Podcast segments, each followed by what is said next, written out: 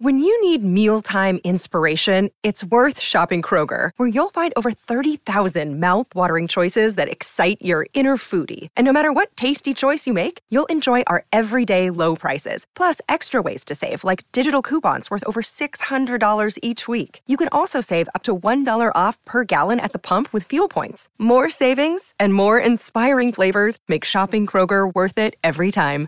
Kroger, fresh for everyone. Fuel restrictions apply. Welcome to the New Books Network. Hello, everyone, and welcome to the New Book Network. I'm Deidre Tyler, host of the channel. Today, we'll be talking with John M. Jennings, author of the book, The Uncertainty Solution How to Invest with Confidence in the Face of the Unknown.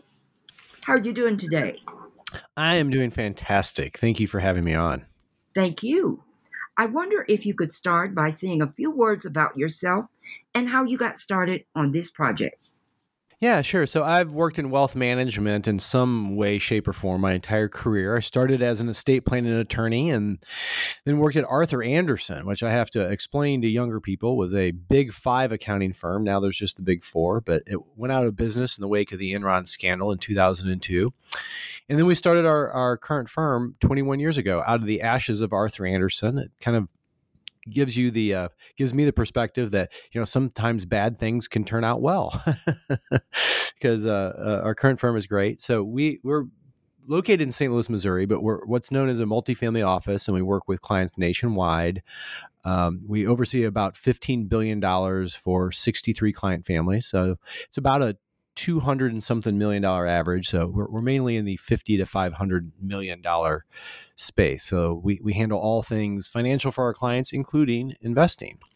So I was interested in writing this book, uh, partly uh, for our clients to, to help them um, but also to help anybody that's interested in investing to, to help them have less worry and anxiety about uncertainty and to have more confidence about investing, whether they're doing it themselves or re- receiving investment advice from an advisor.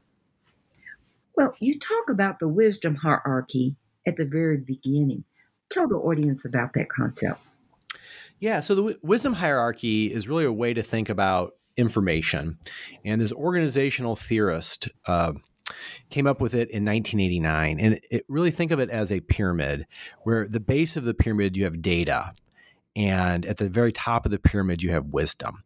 And to understand how this is an effective mental model, you can think of data as really just raw facts, right? So I think we all know what, in general, what data is, but it would be things like housing starts. So just a uh, just a list of you know facts about housing starts in the U.S.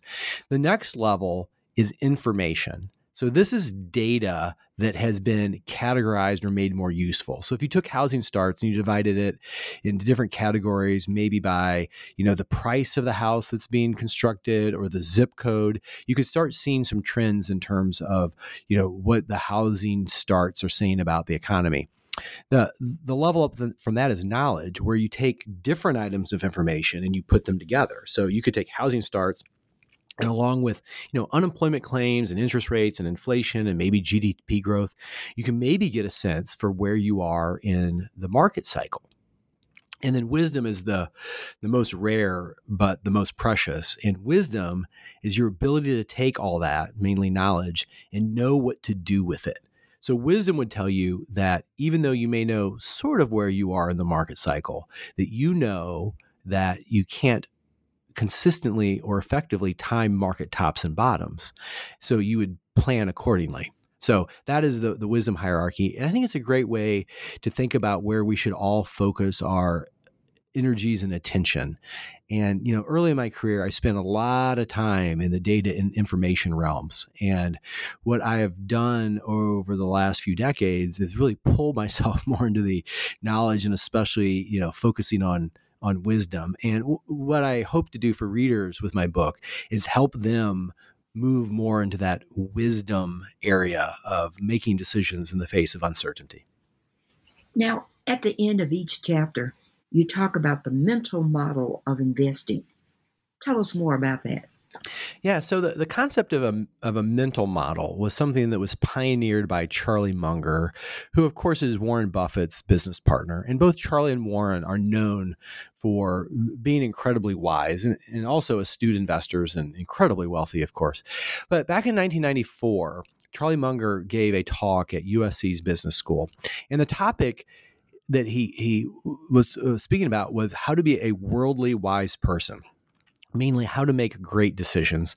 And, and what he said is that to become a worldly wise person, you need to develop mental models. And he described these as these are just models that you keep in your head of how the world works in reality, not like how you wish it would work, but how it works in reality in different areas. And he said if you have 80 to 90 of them, that will help you carry most of the freight, as he puts it, and doing what you need uh, uh, knowing what you need to know to be a worldly wise person. And and so what I've done in my book is take this concept of mental models, which really he was referring to making business decisions or maybe life decisions, and have them with respect to an investment bent or focus. So you, you know what I've found is is effective investors, whether they're advisors or receivers of advice, pull out appropriate mental models that will help them make decisions when faced with uncertainty. So, my book covers 35 different essential investment mental models. In chapter two, looking for causes in all the wrong places, you found out something very interesting in female leadership and performance share that with the audience. Yeah. So, in the, the, chapter about correlation versus causation, really I talk about how hard it is to determine that one thing causes another. And a pretty interesting example of that was where I was at an investment conference and I met this woman who was the CEO of an investment firm. And I said, You know, what does your firm do? What's your investment philosophy? And she said, Well, it's very simple. We only invest in firms that have strong female leadership, either female you know, CEO, strong membership on the boards of directors. Because what we have found is is that uh, female led firms tend to outperform male led ones. And I was like, wow, that is fascinating. And my mind jumped to all the reasons why you know female leadership might be superior and i went back and i researched it and i did find that female led firms had handsomely outperformed male led ones of you know public stocks and the research detailed all these potential reasons why female firms may um, you know perform better like one would be that females tend to make about 70% of the buying decisions in households. And so maybe female leaders are more in tune to what those female consumers want, which, you know, again, make up, make most of the choices. Maybe female leaders are better than male leaders because of the glass ceiling and all the issues that you know the extra uh, you know hoops that a female has to jump to to get to the high highest corporate ranks. So maybe they're just better leaders to begin with or maybe it's because females tend to be a little bit more risk adverse so they're not as likely to make costly errors, and so on. So, buoyed with this research, I had discussed with our investment committee maybe this should be a strategy we employ. And not longer after that, I met with one of my clients who's one of the, the smartest people I know. Um, and I told him about this research. He said, That's very interesting, but is it possible that females aren't the cause of outperformance? Maybe there is a common cause and female leadership as a symptom. And, and I'll tell you, like, based on the research I did and wanting to believe this, um, you know, I, I, would have pushed back against mo- most other people, but this, this particular client is incredibly erudite. So I decided to do something that was really difficult. I went back and I researched the opposite argument. And I did find some support that says that it's really high performing firms that focus more on having uh, gender diverse leadership.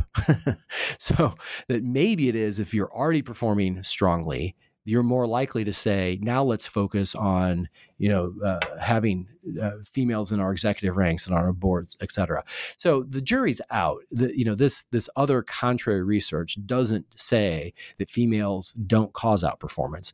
It merely has some suggestions in its own data suggesting that maybe there's a common cause there. And so my point in in having this story in the book really has less to do with do females cause outperformance or not. It's that whenever you we jump to conclusions that one thing causes another, it really behooves us to go dig deeper and maybe research uh, contrary arguments. I think it's really a, a, telling a telling story. Absolutely. Chapter 3 The Stock Market, Not the Economy, or What Toilet Paper Can Teach Us About Investing. Now, what can toilet paper teach us about investing? Yeah, surprisingly so much. If we're talking about what happened in, you know, when we were all locked down in the COVID pandemic. So, so think back to what started happening in March and April of 2020, where in addition to being locked down, you couldn't find toilet paper anywhere. If you went to Walmart or Target or Walgreens or wherever you buy your toilet paper or Amazon or what have you, you, you, know, there was no toilet paper. And if you think about it, like Deidre, if I was like, oh my gosh, we're going to have a pandemic, like what are, you know, what do you want to stock up on? Like for me, it would be like, I need to make sure I have plenty of water and beans and I don't know, maybe like beer, right? but for whatever reason, people started buying toilet paper. And so then once that happened, everybody else started buying any and all toilet paper that they could get their hands on because they didn't want to run out right? So in early uh, into the pandemic it was probably april i went to walgreens to pick up a prescription and the, the shelf was almost entirely empty of toilet paper. There was one package now we had plenty of toilet paper at home, but I bought it anyway.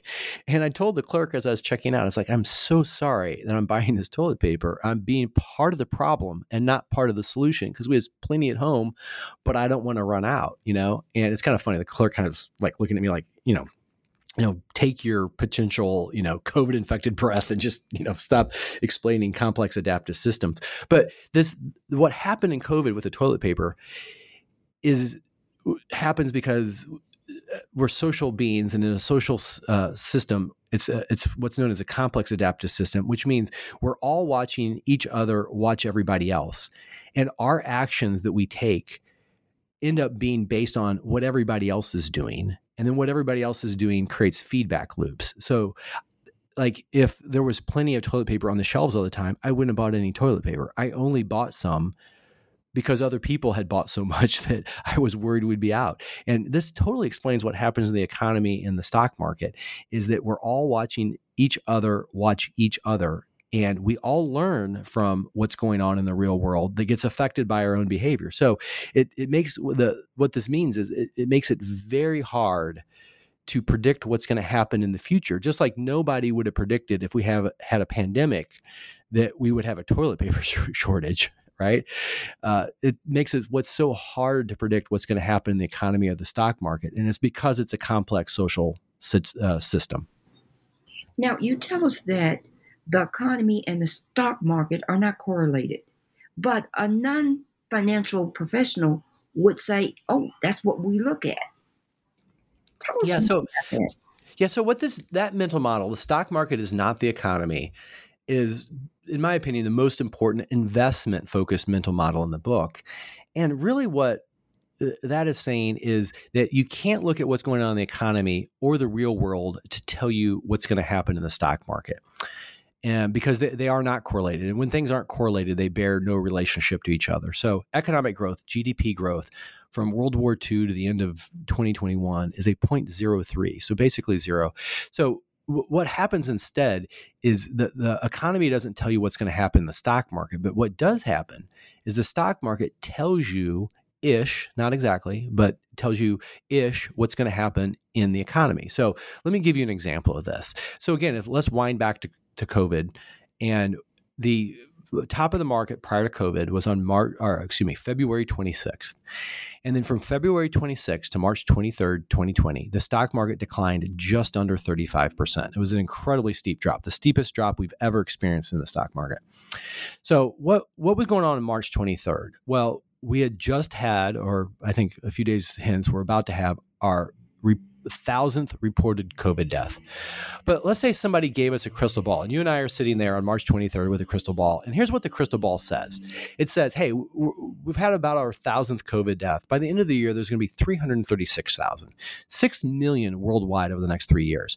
The economy is going to contract by 8.9% this quarter. The biggest contraction since the Great Depression, and unemployment is going to spike to nearly 15%. Again, the biggest since the Great Depression. Entire industries are going to shut down. NBA, NHL are going to cancel.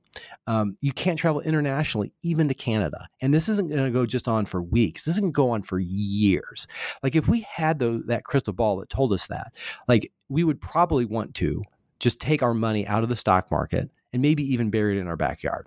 But what happened is that March 23rd was the market bottom and the market rebounded by 70% by the end of the year. So it, what this tells us, and there's many, many other examples where the stock market moves in advance of the economy, is you cannot look to what's happening in the real world in the economy to tell you what's going on in the stock market. First of all, you can't predict what's going to happen in the real world usually, but even if you could, it would not tell you what the stock market's going to do. Now, how can Minsky help us become better investors? You talk about the Minsky model.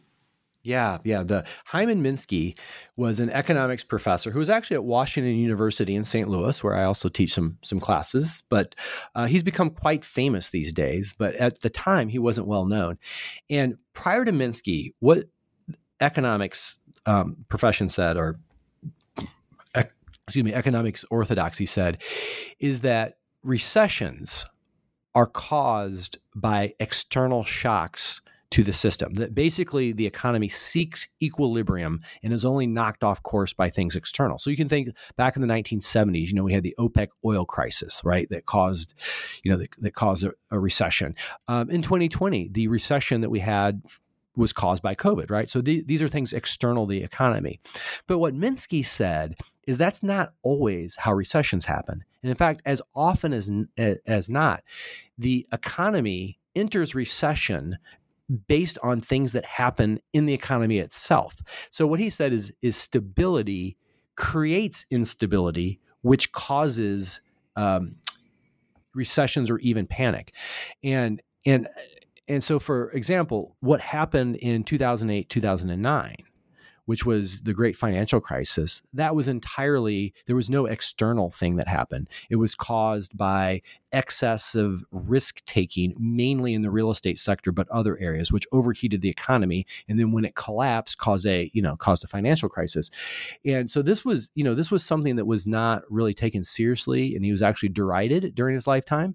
Unfortunately for him, he died in 1996 and did not get to see the dot com bust, which was uh, you know kind of instability created by stability, nor the financial crisis, which was his theory as well.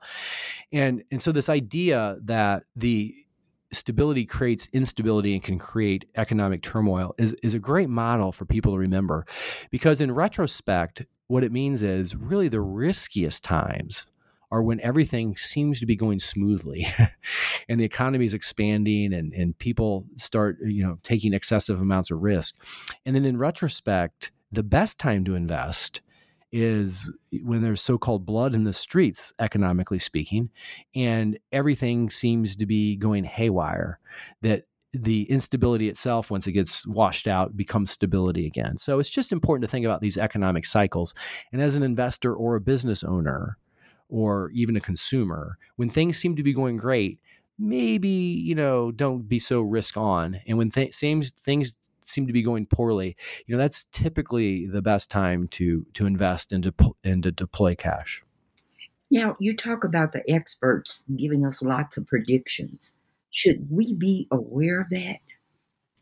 Yeah, so some experts are great at predictions and and really they're in areas where there's a, a discernible pattern that is going to repeat. So, you know, for example, doctors often do a good job. So if you have an injury or a disease and they're like, okay, you know we're going to do this treatment and here's what we can expect from your your treatment. So like i've been injured before. My orthopedic surgeon has said you know here's going to be the path of your recovery. And you know he may not get it exactly right but he's, he's pretty good about telling me what i can foresee in the future right? And i think we maybe have all experienced that with with different doctors that with illness or injury or or what have you. But in other areas that are complex adaptive systems like the stock market and the economy or even politics, experts are atrocious at predicting what is going to happen. And I talk about in my book a few examples of how bad experts are in these three areas of investments and politics and, and economics. And, and really where the experts are wrong is where we need them most. So for instance, if if you had an investment predictor, an expert that could say, "Oh, guess what? We're about to have a financial crisis, or we're going to have this, you know, 35% drop because of COVID, or or what have you." You know, those sort of predictions would be really helpful. But the, the experts always miss those big downturns. And in fact, they're usually not that great when it comes to, you know, predicting how things will be in the future, whether it's up or down. And really the the future when it comes to investing in the economy is largely unpredictable. Again, it moves in cycles, but exactly when things are going to move or change, or you know the the shape of uh, you know recessions or recoveries really aren't known. You know, f- for example, as we, we talk right now in you know mid June of 2023, the experts have been predicting a recession for nearly a year that has yet to occur and may never occur. I was just reading something today saying maybe the recession will never happen. But if you were list, you know, if you were trying to um, make decisions about your business or uh, stock portfolio based on those predictions over the last year, you would have been wrong, wrong, wrong, and wrong. As we sit here, the stock market is, you know, up double digits for the year. So it, it I think it's really important for investors not to think that they need to have a prediction of the future to invest well. I mean, it would be great if somebody could predict the stock market for us, but they can't. So it's better to invest knowing that the future is unpredictable and invest that way because that's the, that's reality that's the truth and it's it's sometimes hard to accept but you know when we advise our clients we invest as if we don't know the future because we don't and we find that that's um, been really successful is is to invest in a fashion where the future is you know somewhat uncertain at the very least. Now you talk about skill and luck in investing and you use the example about tom. Tell us about tom. Oh yeah so um this is a interesting story that I reflect back on. is that um, you know in in uh, early 2009, it was it was February. You know, I was reading all these things about like you know the economy's gonna you know the financial system's gonna collapse and i was reading all this financial information all the time and, and basically i'd been in a panic for nearly a year about what was happening in the stock market and the economy and I, I was looking for someone that might have some answers. So i had been at an investment conference a, f- a few years prior and had exchanged cards with this hedge fund manager and he had he had made a presentation at the, the conference he was so impressive. He went to you know a top you know Ivy League undergrad. He had a top MBA. His hedge fund had been incredibly successful. So I arranged a call with him. I was looking for some guidance on what the future might hold, and I call him Tom. It wasn't his real name, but uh, that's why I call him in the book. And, and we ended up having this conversation where I was like. He, he said, you know, if you think things are bad now, and the stock market was down about 50% from its high, he's like, we're just at like the appetizer course of like a, a meal of misery, is basically what he said. And he said that their firm, which had managed about $3 billion, had moved almost their entire investment portfolio for clients into gold or cash. And then, most concerning to me, he had actually bought farmland in New Jersey. He was based in New York City. He bought farmland in New Jersey with like a little cabin and some arable land and he had stocked it with seeds and you know cans of beans and all the stuff you know maybe even toilet paper but all the stuff you'd hoard for a pandemic and generators and guns. And he said he had he bought all these gold coins that he kept in his safe in his New York apartment to buy his family safe passage out of New York City if they needed it. So as you can imagine, this guy was so smart and his firm had done so well. It completely freaked me out. I remember just practically being, you know, panicked and practically had a panic attack afterwards. And, you know, fortunately we didn't take any action based on his prediction. And a mere few weeks later, the market bottomed and is up over 600% since then. And so I think back on Tom as a reminder that even people that are just rock stars, you know, in the in the investment industry can't always predict what's going to happen in the future. Now, I will tell you, like he might have been right. Like things could have happened differently. Like if you if you ran, you know, the if, if you ran a thousand iterations of where we were in February 2009, you know, at least some of them he was right. So, like I do respect the the fact that he could have been right. But I remind myself that you know it it, it really really to kind of ignore uh, these sort of predictions when it when it, even when they're an expert and a, a rock star. Now you took the one stock challenge. What did you learn about this one stock challenge? Yeah, so I was I was uh, uh I'm part of a kind of an international uh, network of investment professionals. And a few years ago, they said, "Hey, let's do a let's do a stock picking challenge." So here were the rules. So basically, everybody that participated, and there was I don't know, like 20, 27, 29 of us, something like that. We participated. You picked one stock, and then you gave your reason for your pick. And then at the end of the time period, it was like five or six months. Whichever stock did the best was the winner. And so basically, it was just for fun. There was you know no no monetary prize. But it was interesting. I, I was I, I, was looking through all the stock picks. Everybody was listing, you know, all these companies. Some of them I heard of, some of them I hadn't, and all the reasons for why they thought it was a great pick. But what I decided to do is you can actually find multiple of these on the internet. I, I picked on the internet um, a random stock ticker generator and I just said, "Give me a random stock," and it gave me a company called uh, New York and Company, which Uh, I had heard of, but it was a women's clothing retailer. And I looked at its performance, and I hated this stock. So at the time that I made this pick, the S and P 500 or the stock market was up about 12 percent. This stock was down for the year, even though the stock market was up. And since its market, since its high, you know, years prior, it was down about 90 percent from its high. So I was like, this company, this company stinks. And I almost decided to pick a different stock, but I was like, hey, random means ha- random. So I submitted it. So at the end of the contest period, I didn't win, but I came in fourth. This stock of New York and Company over the, the contest period returned 68%. 68%. And so the top returning was like, you know, like 160% or something. But most stocks picks underperformed the market. Hmm. so on a, on a whole, we were losers. But I, I always look back on that and, and think about all the lessons I learned from, you know, getting a 68% return with a stock that I hated that I almost threw back and picked a different one. And it just shows, you know, the amount of randomness and luck that has evolved in stock picking. But, but I'll tell you, longer term, it was a horrible pick because the company ended up going out of business a number of years later. There's no more New York and Company. So it, it ended up being a stinky company.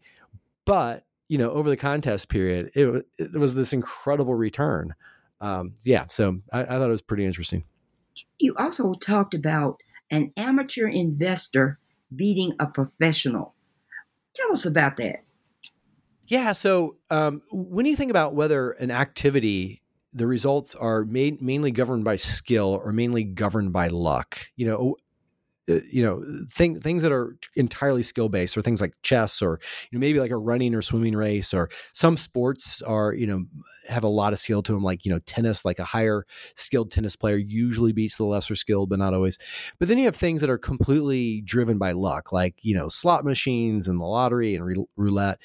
And really where investing falls is over towards the luck side of the continuum. And, um, you know, there is skill involved in investing, absolutely but there's quite a bit of luck. And a, a, way you can tell whether something, you know, a result of something is, is going to be mainly governed by skill versus luck is there's two interesting questions you can ask. And the first that you can ask is whether you can lose on purpose. So, for instance, if I were to, um, you know, have a running race against my five year old nephew, like I know I could beat him, but I can lose on purpose, right? So it shows you that there's skill in you know running races or you know a higher ranked chess person can decide to to lose on purpose or you know et cetera et cetera. But you can't really lose on purpose when it comes to you know slot machines or the lottery right? You don't win much, but you can't guarantee that you will you will lose. Um, when it comes to investing, it's really hard to lose on purpose. Like if you knew a stock was going to go down, you can make a bunch of money on it by doing something called short selling. And as my you know pick of New York and Company that we just discussed shows, like I thought that was a horrible stock, but yet if I had bet against it, I would have been a big loser over that contest period, right? So, so that's one way you can tell is that that stock investing is largely driven by luck, and it's it's that that it's because it's hard to lose on purpose. But the but the second th- question you ask is, can an amateur beat a pro, right? And there's no such thing as an amateur versus pro, you know, lottery player or or uh, you know slot machine player, but there are you know, amateur and pro chess players or swimmers or whatever. And in general, an amateur can't beat a pro. Well, when it comes investing, amateurs beat pros all the time. So, for example, for example, in 2020, um, you know, our firm that oversees at the time was probably, you know, 12, 13 billion dollars. And we have, you know, hundreds of portfolios, you know, 60 families, but it's hundreds of portfolios. Our top performing portfolio was that of a middle school aged girl. and, you know, her parents are clients and we had helped her. She had gotten a gift from her grandparents, uh, a little bit of money, and we had helped her pick some stocks. And she picked Apple because she likes her iPhone, and Netflix because she likes to stream Netflix, and, and Tesla because her friend's dad dri- drives a Tesla and she thought it was a really cool car. And it just so happens that those are three of the top 20 performing stocks in 2020. And she completely crushed the stock market and all of our client portfolios. And one way to look at it would be, oh, well, little Sophie, you know, maybe we should hire her you know, straight out of middle school and she should pick stocks for our clients. But really, a better way to look at it is that so many of the uh, investment results, especially over the short term in investing, um, you know, an amateur can beat a pro. So it just tells you that there's a lot of luck involved, especially over the short term. Now, what is the overall message you want the reader to leave with once they finish your book? Yeah, so really what you know my book's called the uncertainty solution. So really what the solution is is it's not that my book is going to give investors you know a, a, peek into the, the future and say you know the, the future is no longer uncertain. It, the book's really more about how to deal with uncertainty in an effective way to make better decisions have better behavior and i hope have a lot less worry and anxiety around uncertainty. And and really as investors or you know there's a lot of lessons just for you know the real world regular life in, in the book is when faced with uncertainty what should you do instead of worrying or flailing around or doing some of the things that we usually do in the face of uncertainty? And, and so i really hope that that readers of the book will will be able to use my book to help build their own lattice work of, of mental models and and know which ones to pull out in the the face of uncertainty or making investment decisions. And and really to have you know more confidence um, that they don't need to be you know up on every single little thing that's happening in the news or the economy um, and that they don't need to find some guru that can you know predict the future for them because they don't exist. And and to, to really have more confidence about how to uh, to proceed in the face of uncertainty well, I've taken up enough of your time. What is the next project you'll be working on? So I am working on another book, and it's called "How to Be Wealthy." It may not end up being called that. I've learned that publishers sometimes change your multiple times your title, but it's it's not how to how to get wealthy. It's once you're wealthy, and you know there's various definitions of that, uh, both financially and you know other types of well being. Once you're wealthy, how do you do it well? How do you how do you have abundance, but also have purpose and happiness and how do you not ruin the the next generation with your with your wealth? How do you choose a good quest and make a positive impact on the, the world or your community and your family? So that's what my next book's about. I'm super excited about it. I think i have a great perspective from working over a quarter century with you know families with with quite a bit of wealth. So uh, pretty interesting i think. Well we'll be looking forward to that next project. Again thank you for being on the podcast Thank you for having me. I enjoyed it.